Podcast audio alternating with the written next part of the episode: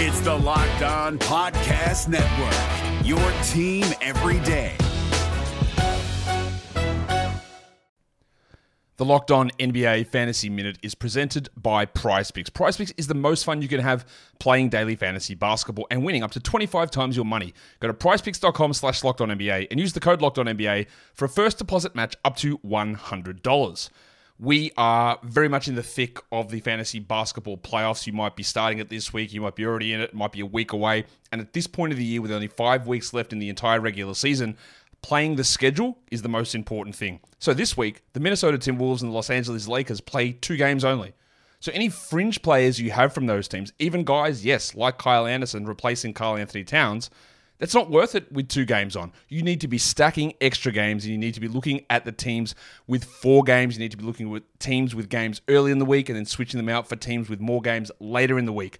Get more games in, play the schedule, be cutthroat with injuries, and get players in to get yourself success for fantasy basketball.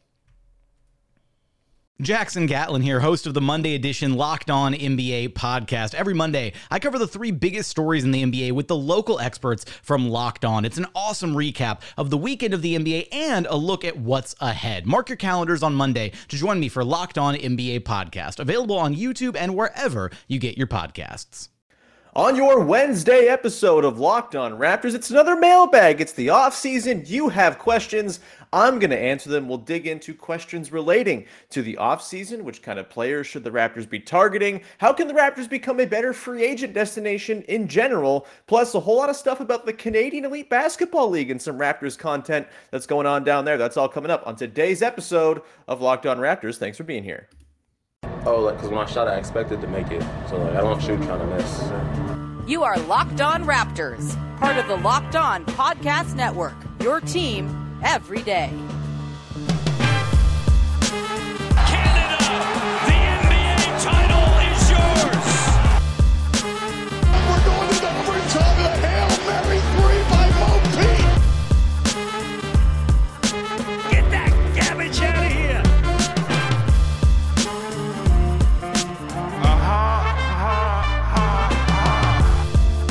Hey, what's going on? Welcome to episode number 1191 of Locked On Raptors for Wednesday, June the 8th. I'm your host, Sean Woodley of RaptorsHQ.com. You can find me on Twitter as always at Woodley Sean. You can find the show at Locked On Raptors, and you can follow, subscribe to, rate, review the podcast on all your favorite podcast apps for the low, low price of On the House. You can also go to YouTube and subscribe to the show over there to get us on video each and every day. Nearly 2,100 subs over on the YouTube channel. Lots of comments and discussion yesterday in the comments of the Rudy Gobert Donovan Mitchell episode with Vivek and I. And I think, much like Vivek and I, not many people thrilled about the idea of Donovan Mitchell or Rudy Gobert. You can go chat with folks in there if you'd like. Keep it nice, keep it friendly. That's it's all just a place to chat about the team we like in the off season. There's no need to get too you know, adversarial or whatever it might be.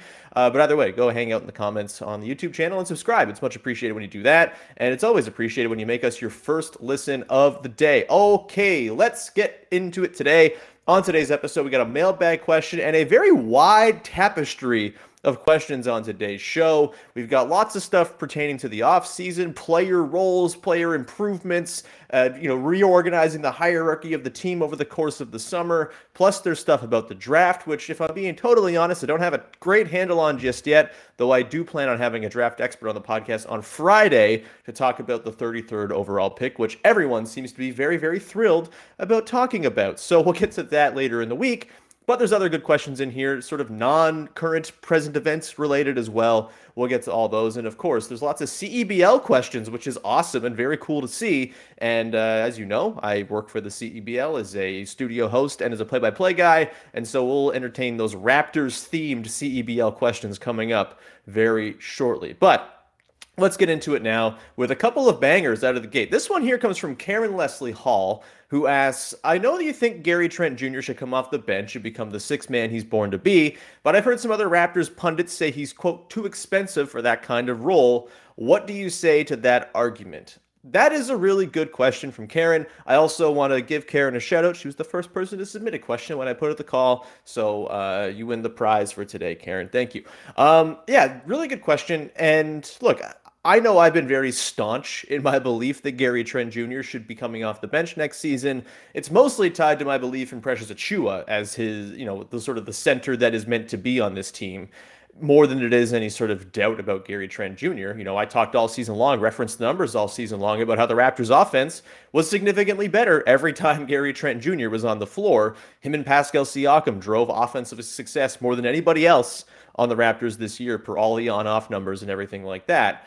It's just, I think his skill set is very much geared towards helping the bench with the thing they struggle with the most, which is scoring, which is creation.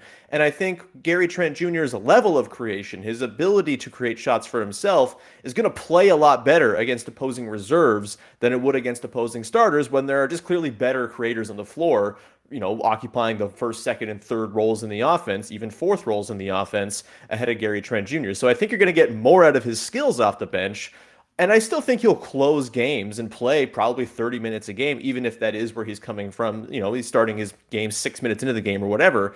I, I still think you're going to get plenty of Gary Trent Jr. So I don't buy the whole he's too expensive argument. I, I also think like he's not that expensive. 18 million bucks in today's NBA is not like some crazy albatross contract. It's not some guy who you're building your entire thing around. He's, you know, a role player on this team and he's, you know, making half of what a max salary is.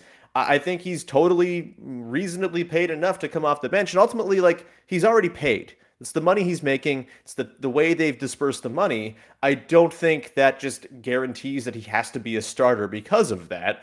You know, if we you sort of oriented things based on who makes the most money and who's starting, then every team would kind of have a different looking structure to what they currently have, right? It, it's just Scottie Barnes makes like seven million bucks on a rookie deal. Precious Achiuwa makes like three million bucks. I think he should be starting because he's just really good and fits what the Raptors need as a, as a center in a lot of ways.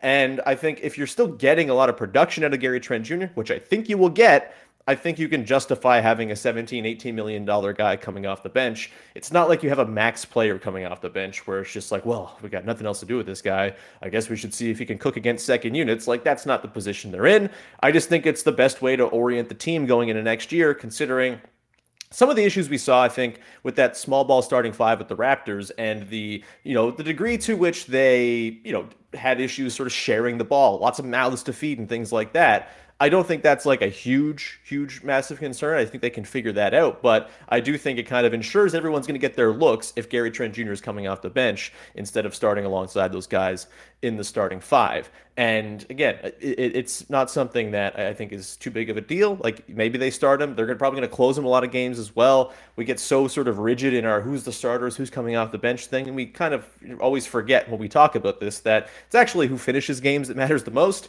And when you look at the starting five between Fred, OG, Pascal, Scottie, Gary Trent Jr., Tell me which other guy is going to the bench if you're looking for a lineup that's a little bit more traditional, a little bit more center forward in, in the play. You know, if you have Precious Achiuwa in there, or even Khem Birch as sort of your screen setting role man type like Gary Trent Jr. is the obvious choice. You're not benching Siakam. You're not benching Scottie freaking Barnes. You're not benching OG or Fred. So Gary Trent Jr. is just kind of the unfortunate last guy there. And I think his role off the bench could be pretty, pretty special and per- certainly put him in the conversation for six man of the year and stuff like that. You know, can he be Tyler Herro? Why not? Tyler Herro with better defense and a little bit less juice creatively. That seems like a pretty good thing to me. And I think a pretty reasonable thing to hope for and expect out of Gary Trent Jr. if he's playing 30 minutes coming off the bench and cooking second units with that mid range creation, the three point pull ups, things like that. Very good question, though, Karen. I still maintain steadfast in my Gary Trent Jr. is the sixth man he was born to be next season, or we all riot type of stance. Uh, next question here. This one comes from our pal Charlie Bender, who's a great regular question asker, asking if you had to make a Raptors starting five with Toronto sports athletes only, Jays, Leafs, Blue Jays, or Leafs, Jays, Leafs, Raptors, etc., who would they be? What position would they play? And why? This is fun. Uh, I guess if we're going non-Raptors players, we're just going Jays, Leafs. We can throw in the Argos, even though I don't know any Argos players. Uh, we'll throw in TFC, even though TFC is kind of sad right now. Um, you know, whew, I, I think for me, I'm probably going with Vladimir Guerrero Jr. is my center. Small ball. He's thick. He's like Chuck Hayes out there, except, you know, he's probably going to be a pretty good dunker. I don't know. He's got some hops. He's like deceptively athletic at that thick size. I think as a small ball five, he's like a mix of Chuck Hayes and Draymond Green. Uh, as a as far as like wings go, I mean, you want like that high octane scoring wing. Auston Matthews feels like the type. Maybe you throw him at the wing with Mitch Marner as your point guard and you kind of try to recapture the, the magic of their on ice brilliance with basketball. This is probably not going super well because these guys are not basketball players, but they're all pro athletes. I'm sure they could figure out a little bit, uh, maybe enough to hack it in like a, a, very high level YMCA run or something like that. So yeah, you get Matthews and get uh, your boy Mitch Marner in there as the point guard in the wing. So now you got like a two and a four to, to fill the spots with. At the two, I'm going to go with Hmm. George Springer seems like he's a pretty fun, spry guy. He, you know, not not afraid to sort of go off. I guess uh, it's lots. It's hard to draw these comparisons. These are very different sports you see. But yeah, George Springer. He also just seems like a fun guy to have around. So I'd probably put George Springer at the two in this starting lineup, and then uh, as the four, I'm just going Beef Boys across the front line. It's it's Vlad at the center, and it's Alejandro Kirk at power forward, and you're just going with the small, thick boys, just moving dudes off of their spot in the post. Good luck posting those guys up as they have the lowest center of gravity you've ever seen, making Kyle Lowry jealous, and also uh, digging down and getting into those steals. Like the answer to Joel Embiid is just a double team of Vladimir Guerrero Jr. and Alejandro Kirk, I think. Uh, either way, go listen to Locked On Leafs and Locked On Blue Jays, a couple excellent, excellent shows that you should be tuning into each and every day. Okay. With that, we are going to continue on and get into a couple of more mailbag questions on the other side. We've got questions regarding the offseason, the Canadian Elite Basketball League, and a whole bunch more, as well as how do the Raptors make themselves a free agent destination? I actually don't know if it's even necessary for them to do that. I'll get into that coming up in just a second here. But first, want to tell you about our pals over at Sakara, who are a newer sponsor to the network, but they are here to help you feel great in your skin and feeling your best starts with what you eat. Sakara helps you live a healthy, balanced lifestyle and truly enjoy it with delicious plant rich transformational nutrition that builds a foundation for living in your best body. Now is the time to seek wellness, joy, and abundance in all areas of your life, starting with what you eat. With Sakara, you get nutrient dense meals, snacks, and supplements that nourish your body without ever sacrificing taste or quality. Looking and feeling your best shouldn't mean deprivation. Uh, let me tell you, I think anyone who's depriving them of good, good food is uh, doing it wrong. but that's just me. Either way, instead, choose joy and abundance. Sakara organic, plant rich transformational nutrition programs are designed to help you cultivate body intelligence so you can nourish your body and experience the results you want. Sakara is a wellness company anchored in food as medicine on a mission to nourish your body through the power of plants. Again, everything they have is plant rich in terms of their ingredients. It's going to help you boost your energy, support your digestion, and so, so much more. And right now, Sakara is offering our listeners 20% off their first order when they go to sakara.com slash locked on 20 or enter locked on 20 at checkout. That's Sakara, S-A-K-A-R-A dot com slash locked on 20 to get 20% off your first order. Sakara.com slash locked on 20. This is Jake from Locked On. Locked On has teamed up with State Farm to spotlight some of the greatest supporting players in NBA history. After beating the Heat led by LeBron James and Dwyane Wade in 2011, Dirk Nowitzki won an NBA title and proved himself to be one of the greatest basketball players of all time. But there was one player in the starting lineup for the last three games of the finals that helped support Dirk all the way to a championship JJ Barea. Led by JJ and Jason Terry, the Mavs' second unit proved to be the strength throughout the playoffs, where they led the NBA in bench scoring. But for games 4, 5, and 6 in the NBA Finals, Mavs coach Rick Carlisle inserted Barea into the starting five to help the Mavs space the floor and put more playmaking around Dirk. JJ Barea had a knack for running the pick and roll with Dirk that helped the Mavs score more efficiently on their run to a title. Dirk Nowitzki couldn't score the way he did if he didn't have much needed support from someone like JJ Barea. Sometimes you and I need that kind of support too. Think of State Farm like a pivotal team player. When you need help protecting the things that matter most, remember the jingle and just say, like a good neighbor, State Farm is there.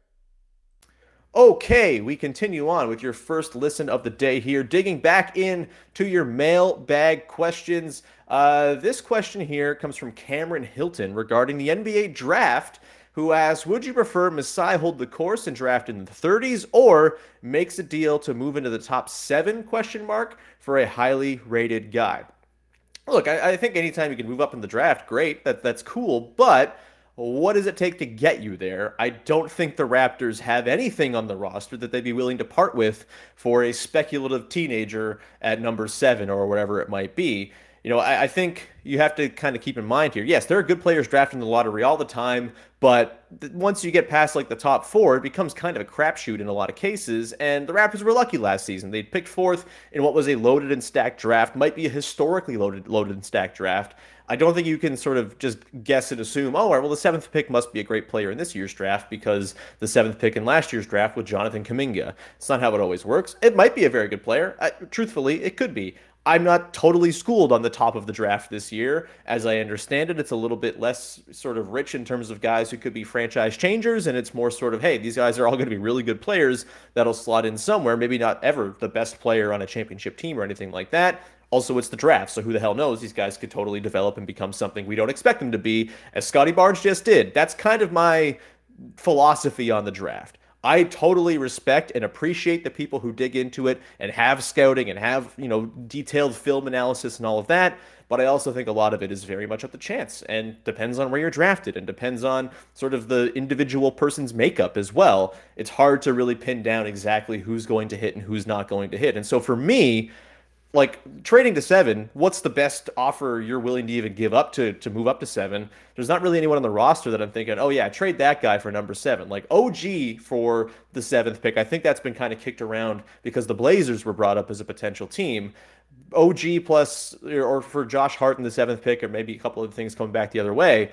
That doesn't move the needle for me. You're getting a worse player than OG Anunoby and Josh Hart who's under contract for fewer years and you're also getting a sort of guess as to, oh, I guess the seventh pick could be something, maybe in a year, maybe two. I think it's very dangerous to think just because Scottie Barnes was a revelation out of the gate that whoever the Raptors might draft at a potential seventh or eighth overall pick spot slot would be the same thing and have the same sort of arc. Like Scottie Barnes seems like a special, very one of one type of dude. So projecting that outcome in that timeline in terms of development on anybody else seems a little unfair to not everybody else, not only everybody else, but also to Scottie Barnes. It kind of undercuts the uniqueness of his own you know journey through the NBA so far. So yeah, I- am always going to be on the side of just stick with 33. Don't trade up. You know, trading up, you know, you're usually having to pay a premium to do so because the team in the seventh pick is the team in the position of power or whatever you know pick you're trying to get. I keep throwing out the seventh because that's the one in the question, but same applies to anybody. Any all those teams in there, like, oh, we got this sexy pick that no one knows what it is yet. There's so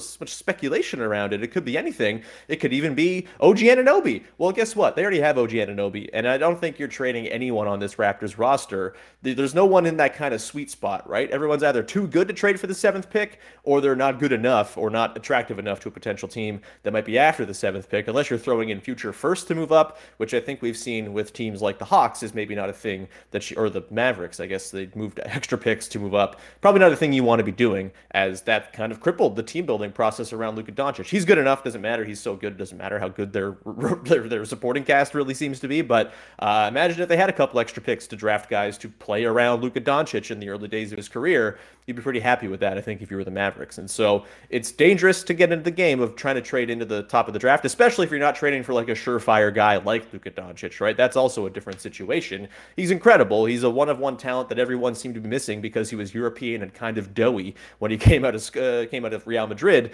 Um, you know, you're not getting any sort of sure thing at the seventh pick, especially in a draft like this one that doesn't seem to be boasting all sorts of you know guys oozing with star you know, franchise changing talent. So stay at 33 for me. There's not really a move out there. And also, you know, there's financial benefits to it as well, right? The Raptors are going to be playing this kind of, you know, game of balance with the luxury tax and trying to stay under it while also keeping their guys. And a 33rd overall pick, as much as it's unfair that second rounders kind of get the shaft when it comes to guaranteed contracts and things like that, it is a little bit easier to build your team when you're paying a second round guy the second round rate for a salary as opposed to paying a top 10 pick, you know, the five, six million bucks they're going to command just because of the rookie scale. So, yeah, I'm more than okay hanging out at 33. It seems like there's a lot of guys. Again, I don't know a ton about all these guys, I know the names and some, you know, brief details, but It seems like there's lots of guys at 33 who will probably be there. There's lots of sort of late round first got first round guys who are kind of in that amorphous blob of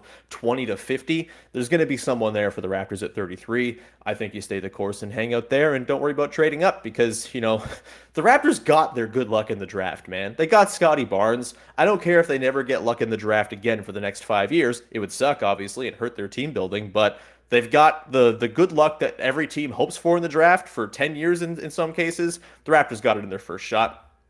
I'm not willing to test the draft gods again by taking another flyer on a speculative teen.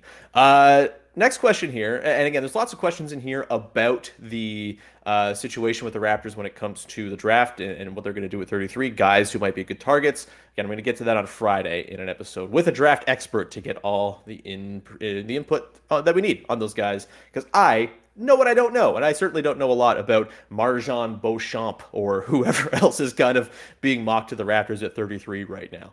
Um, let's get to this next question here from Terry Papadakos, who asked a lot of question, a lot of talk about trading for a center this offseason, Gobert or Ayton. Question is, how does this impact Precious's role development? Kind of feels like he's going to make his way into the regular starting five with a good offseason. Thank you, Terry. Thank you. I know on this podcast we've had to entertain the ideas of Rudy Gobert and DeAndre Ayton because it's a daily podcast and it's the off season and that's the game we play. All right, we got to talk about it just to say that we talked about it. But I'm with Terry in that Precious Achiuwa and his development as a center more important to me than going and finding some kind of answer at the five again, I don't think they necessarily needed all that much. We've seen so far in these playoffs, for example, like not all these teams are boasting regular, sort of typical run of the mill centers, right? Robert Williams, yeah, he's a pretty traditional center. The Warriors roll out Kevon Looney for a few minutes a game, and that's kind of the extent to which they go with t- traditional centers. It's just not a thing that I think you need necessarily to win big in the NBA. Sure, there will be matchups where you need to have some sort of counter or foil to a really, you know, particularly imposing big man, but that's the exception and not the rule. And I think it's far more important for the Raptors in the state they're in right now, where there's no pressure in terms of timeline, really. Like they can sort of take this thing, they overachieved last season. They can kind of take this thing and marinate it and let it sort of cook slow here. I don't think there's a need to go and just jump at the first shiny center out there to add him to the team. And I also don't think the guys we're talking about in terms of Karl Anthony, sorry, not in terms of Rudy Gobert and DeAndre Ayton necessarily solve all the problems. And they kind of introduce some new problems as well, especially when you consider the cost of acquisition, which is going to come at the expense, without a doubt, of one of OG Anunoby or Gary Trent Jr., and probably more than that to get either of those guys into town. So I don't think they need to go prioritize it right now. And for me, I would be waiting for a center like Karl Anthony Towns, who I just sort of had a Freudian slip with. He's the kind of guy who I think is a perfect fit next to what the Raptors have going on. Like you slot him next to Siakam and Barnes, and I'm all for that. But the Wolves are competent now, have Tim Connolly in the door. They just had a really great season. Would imagine they're going to be pretty good again next season. I don't think Karl Anthony Towns is on his way out of town anytime soon. And so for me, I don't think you just jump at the first center who's there because you perceive that to be a need internally, the Raptors have said a whole bunch. They don't perceive that to really be a need. And I think we should take them on their word for it and just, you know, assume that Precious Achiuwa is going to get that run up at the center spot next year. As Terry suggests, and as I have been saying all summer long, that should be the way the Raptors operate next year when it comes to the center position. We're going to continue on and get to a couple more questions. Again, going to dig into the concept of free agent destination and whether the Raptors can become that. Does it even matter? And a couple more cues to close things out. We'll get to that in just one second here. But first, I want to tell you about our friends over at betonline.net, your number one source for all your sports betting stats and info. Find all the latest sports developments, news, and odds, including this year's basketball championship matchup between the Golden State Warriors and the Boston Celtics. Game, what is it? Three goes tonight on Wednesday. Uh, the NHL Conference Finals, of course, are rolling on, especially Tampa and New York. The Oilers Avs series, sadly, over in four games, but Tampa New York has been a banger. So you got that to put your money down on. You got Major League Baseball. The Blue Jays are heating up. Take the overs, baby. Take the overs on the Blue Jays as they're just hitting everything out of the park. And you got fighting news, MMA, UFC, everything else. BetOnline is your continued source for all your sports wagering info, including live betting, esports, and more. Head to the website today, your usual mobile device device to learn more about the trends and the action. Bet online is where the game starts. Hi, I'm Jake from Locked On. There's a lot to say when buying a new home or car, but really the first words you want to say are, like a good neighbor, State Farm is there. And trust me, as someone named Jake, that is a fact. That's the phrase that will help you feel good knowing that you have people who can help you find the right coverage for the things you want to protect. Insurance doesn't need to be complicated with a State Farm agent. With so many coverage options, it feels good knowing you can find what fits you because your situation is unique. And State Farm is there to help you feel supported with the coverage you need for your car, your home, and even boats, motorcycles, RVs, and other things that matter to you. And when you need ways to get help, don't yell or be angry because State Farm gives you options there too, in person or on the phone with your local agent or on statefarm.com or their award winning app. State Farm lets you do things your way. So when you need help protecting the things that matter most, remember to say, like a good neighbor, State Farm is there. And before we get into the last couple mailbag questions, we have an important favor to ask you here at Locked On. We put together a survey so we can learn more about our listeners like you and make your favorite Locked On podcasts even better. This is your opportunity to tell us what you like or don't like about Locked On podcasts. So go to lockedonpodcast.com slash survey right now to get started. It won't take very long. And everyone that completes a survey can qualify for a chance to win one of 10 $100 Ticketmaster gift cards.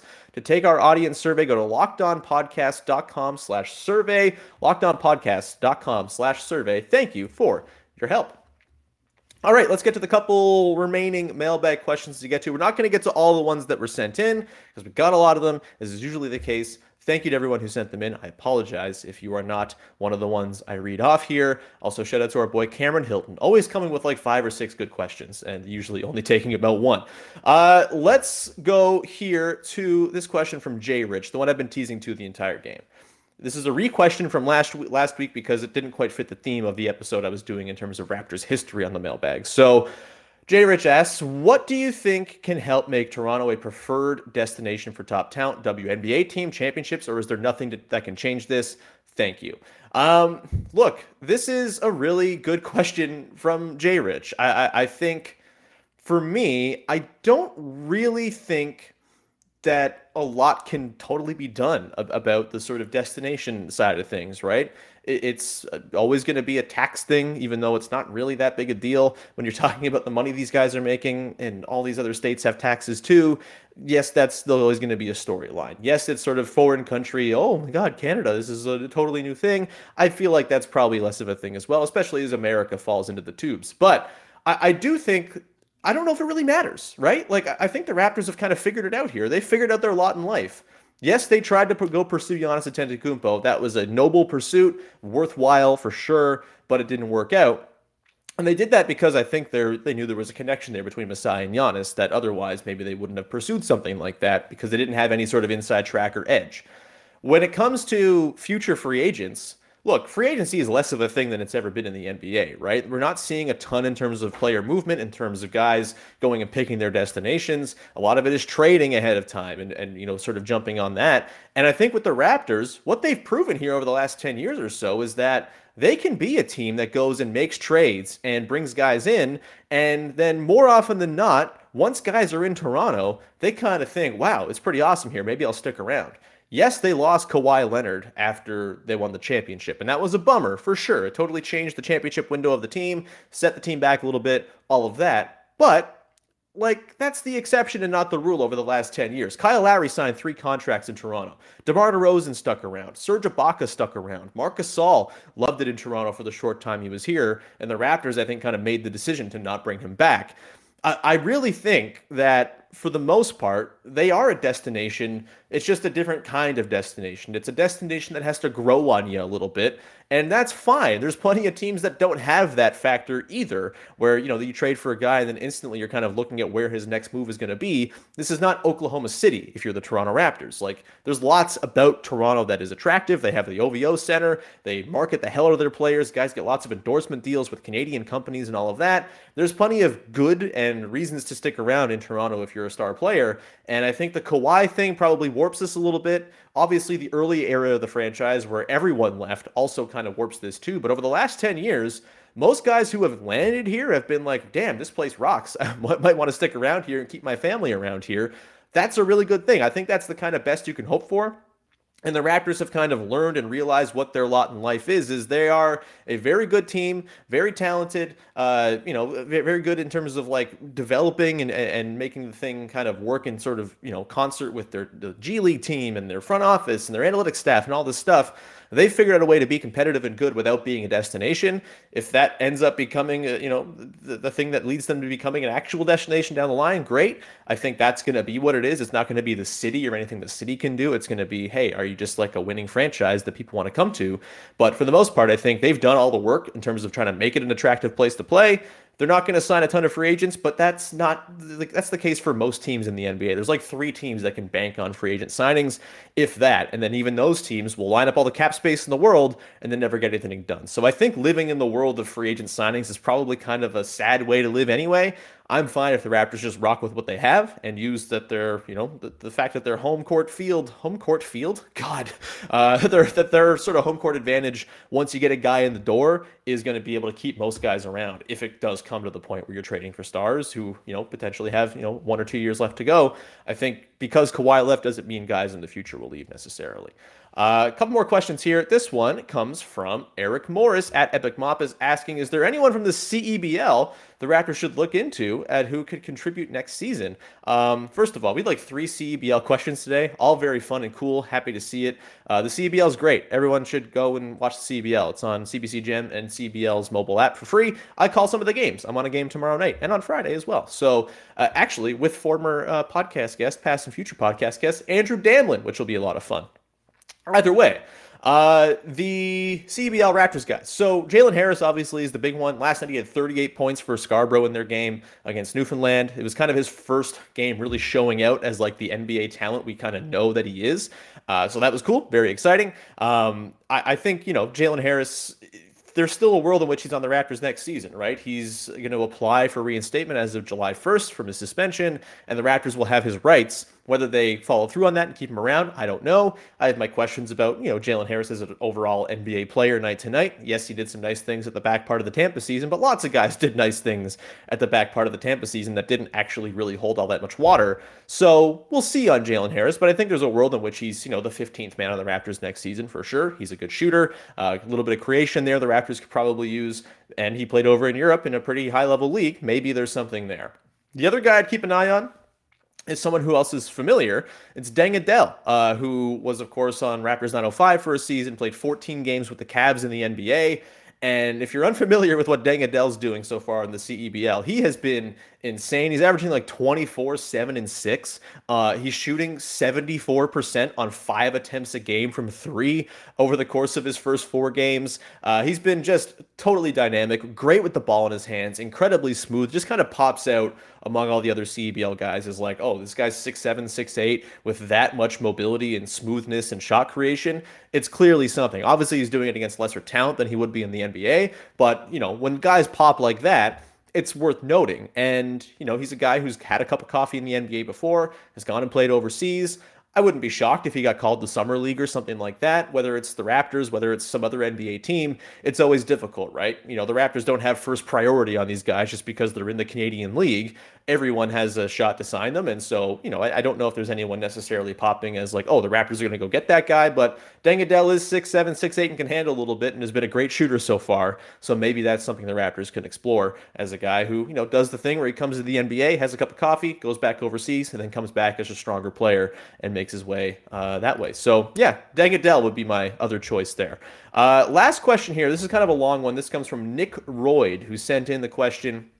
It's a long DM, but here we go. Uh, I really question why the Raps D was only average, slightly above average for the season. Both fans plus media seem to agree the individual players are all good to elite level defenders, and also seem to agree that Nurse is one of the top defensive coaches. So what gives? The excuse most give uh, for last year seemed to be the lack of a true five, but these playoffs have shown that's not a legit excuse. The Mavs and Celtics both have been great defensive teams without a true five, and in the Mavs case, it's fair to say their individual players are not as good defenders as the Raps have. I also don't see any strong defensive playoff teams giving up wide open threes the way the Raps do unnecessarily pressuring the ball. What I rarely see is fans or media questioning the defensive scheme, and I'm not sure why. I also think Siakam and Barnes are good enough creators offensively that the team doesn't need to be selling out for turnovers to spark easy points. I get this is a long way of saying, is it not fair to seriously think if the Raptors played a more conservative style of D with their personnel, they could be a top 5D instead of middling average. Are we so sure Nurse is optimizing the roster? Thanks. Sorry for rambling. You did not ramble. It's all good. It's a very good question, Nick. and one that I think, you know, maybe should probably get more time than just the end of this mailbag podcast. But I do think there are some good points in there. I also think the Raptors showed in the back half of the season that their defense can be elite. They were the number six defense after January 1st.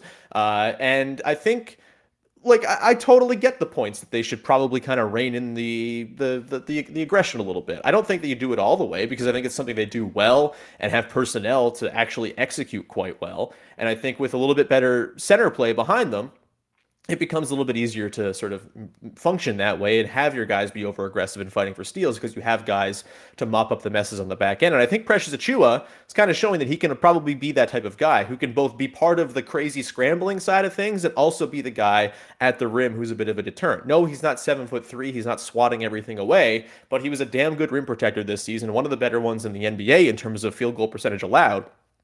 And so I think there's a pathway there. I, I to also agree that yeah they could probably play a little bit more conservatively here because you know to the point that Scottie and Pascal are good enough running the offense. Like the offense as a whole was fine last season. And actually though the Raptors ran more than any other team they were not terribly efficient in transition. Like that was kind of a thing they were built up as this transition terror. They did it on volume. They didn't do it on every single possession down being just completely you know unstoppable. They were sort of bottom 10 in the league I believe in terms of overall transition efficiency. So that I, I, think I buy. You know, the offense was good enough that maybe you don't have to sell yourself out to score in transition, which is a thing that you've kind of struggled with on a per possession basis. If you kind of reorganize things a little bit and focus a bit more on the half court and keep your defense a little bit more rigid and sturdy, then maybe you're getting similar results. And maybe it's a little bit less taxing on guys to play that way too, which is probably something to consider as well. The Raptors have had guys burn out. They've had guys get hurt. They've had Fred VanVleet kind of be worn into dust over the course of the season. Oh, OG's missed time, etc. Maybe the fact that the Raptors play this high octane style of defense where they're flying all over, there's a heightened chance of rolled ankles and stuff like that on these closeouts. Maybe every little bit helps. And if you can kind of rein things in a touch, maybe that helps you a kind of weather the season more and b just kind of be a bit more traditional in the terms of the ways that you score ultimately i think the raptors are a team that has the defensive personnel to play any way they want for the most part, right? No, they don't have Marcus Gasol sitting there calling it all these coverages and whatnot, but they have smart defenders. Fred, Pascal, OG, all genius defenders. Scottie Barnes seems like he's going to be there as well. And I think Precious Achiuwa has a chance to be the best of the bunch all of these guys together make it so I think they should be able to play any style, switch heavy, you know, regular drop, although they don't have the height necessarily to run like a Brook Lopez type drop necessarily. Um, but like you can do a quick, you can do hedging or, or blitzing or whatever you want to do. You can run all these different coverages over the course of a game. We know that they'll pl- play plenty of zone. I think they have the horses to do that and to keep teams kind of guessing. That's the thing is leaving all these wide open threes. I think there's some method to the madness, but it certainly opens you up to the you know the the, the problems that variance can present and can sewer you in one-off games and playoff games and things like that. You know, you're not always banking on Danny Green going six of eight from three or whatever. You're hoping, hey, he's not going to do that. But if he does, you're kind of screwed, and you kind of ask that to happen with the way you defend. And so yeah, I, I, just think there's more balance to be struck here. I think Nurse is a really good coach. I think he has figured out a way to milk as much out of rosters as he possibly can. They had no business winning more than 50 games in that shortened season uh, after losing Kawhi Leonard, but they did, and they were just like incredible doing so. Uh, last season, they had no real business winning 48 games, especially with, with how things started, but they did because Nick Nurse can maximize the roster and get a lot out of it. But I do think as things get a little bit more serious and you look more towards like sort of contention windows and stuff, I think you got to sort of vary things up a little bit. And if it's just a matter of you indoctrinate guys with the most extreme defense you're going to play and then have them sort of learn the other stuff as you go along, I think I kind of buy that reasoning a little bit, honestly. Like, get them good at the hard stuff first and then figure it out from there. But yeah, I, I, think a little bit more balance is always a thing to shoot for for everybody, both in basketball and life. And so being a little bit less over aggressive, trusting in the really good defenders the team have on board or has on board, I think is probably a pretty good call as well. So great question from Nick. We'll probably examine this a little bit more in depth as we go forward. But with that, we're going to round up today's show. Thank you so much for tuning in and supporting the show. Very much appreciated. Go to YouTube and subscribe if you haven't yet. That's always the thing you can do to support the show for absolutely free. It's a free show, free everywhere. All you got to do is support it in the very easy and free ways that we ask you to do. So we thank you in advance for that. Uh, you can find me, of course, on Twitter at Woodley Sean. It's on the screen there if you're watching on YouTube. And uh, we'll have another episode tomorrow. Katie Heindl's going to pop on. We're going to talk jerseys because I think the Raptors bad are badly in need of a jersey rebrand. And uh, I look forward to chatting with Katie about that. Always fun stuff to talk about aesthetics with Katie Heindl. So you have that to look forward to. And then prospect talk for number 33 on Friday as well. Keep an eye out for that. With that, we will round it all out there. Go make your second listen of the day, Locked on NBA, teeing up game three of the NBA Finals tonight. Very good listen. It's also on YouTube. You can subscribe over there. And uh, we'll talk to you again on Thursday with another episode of Locked on Raptors. Bye bye.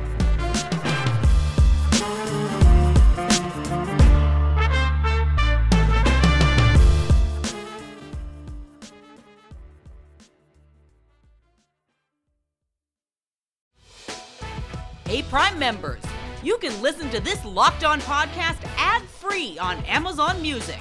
Download the Amazon Music app today.